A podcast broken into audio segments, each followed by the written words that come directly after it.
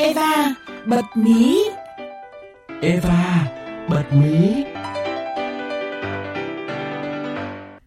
Nhà em hay mua bổ phế, trẻ con nó cũng thích uống. Là nghĩ là quá liều một chút chắc cũng không sao vì nó là thảo dược đấy.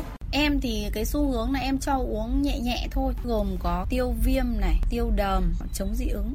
Các bố mẹ ạ, thuốc ho thì dù không cần kê đơn nhưng cũng không thể tùy tiện cho trẻ uống được đâu. Thời gian qua thì đã có một số trẻ bị ngộ độc vì dùng thuốc ho quá liều đấy. Và để hiểu thêm về thành phần cũng như là công dụng của các loại siro ho thì mời các mẹ cùng nghe Phó Giáo sư Tiến sĩ Nguyễn Tiến Dũng, Nguyên trưởng khoa nhi, Bệnh viện Bạch Mai hướng dẫn nhé.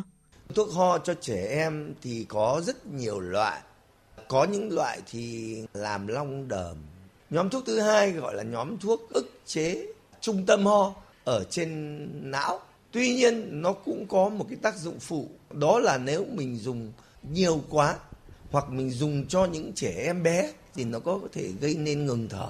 Cái nhóm thứ ba là nhóm thuốc ho kháng histamine. Nó làm giảm tiết dịch ở đường hô hấp đi và như thế nó lại giảm ho.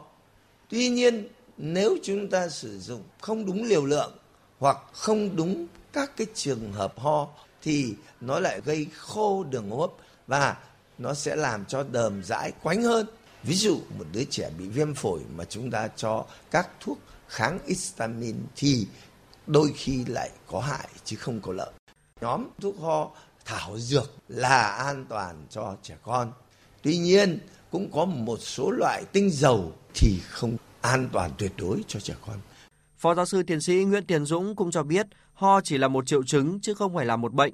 Do đó khi thấy con bị ho nhiều kèm theo sốt, mệt mỏi thì chúng ta nên đưa trẻ đến bác sĩ để tìm nguyên nhân và điều trị.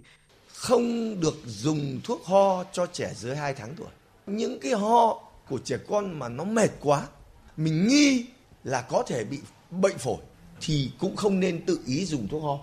Để giảm ho cho bé thì ngoài việc dùng thuốc, Phó giáo sư tiến sĩ Nguyễn Tiến Dũng cũng lưu ý các bố mẹ một số điểm như sau. Làm sạch mũi cho trẻ trước khi đi ngủ thì nó cũng giảm được cả ho.